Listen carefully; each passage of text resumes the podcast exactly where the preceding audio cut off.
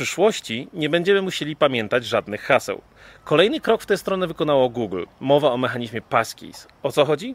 To wsparcie dla logowania się wykorzystując połączenie zaufanego urządzenia, np. telefonu i biometrii. Google wprowadziło je z początkiem tego roku, teraz jednak będzie to domyślnie wykorzystywany sposób logowania do ich usług.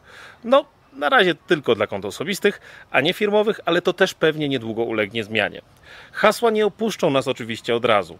Nadal będziemy mogli z nich korzystać, ale w opcjach pojawi się pomij hasło, jeżeli to możliwe. No i będzie ona domyślnie zaznaczona. Dlaczego dobrze korzystać z Passkeys? Poza wygodą i brakiem konieczności zaśmiecania sobie głowy hasłami, to też utrudnienie życia cyberprzestępcom. Choćby trudniej stać się ofiarą ataku phishingowego. Passkeys to po prostu znacznie bezpieczniejsze rozwiązanie. Dlatego mam nadzieję, że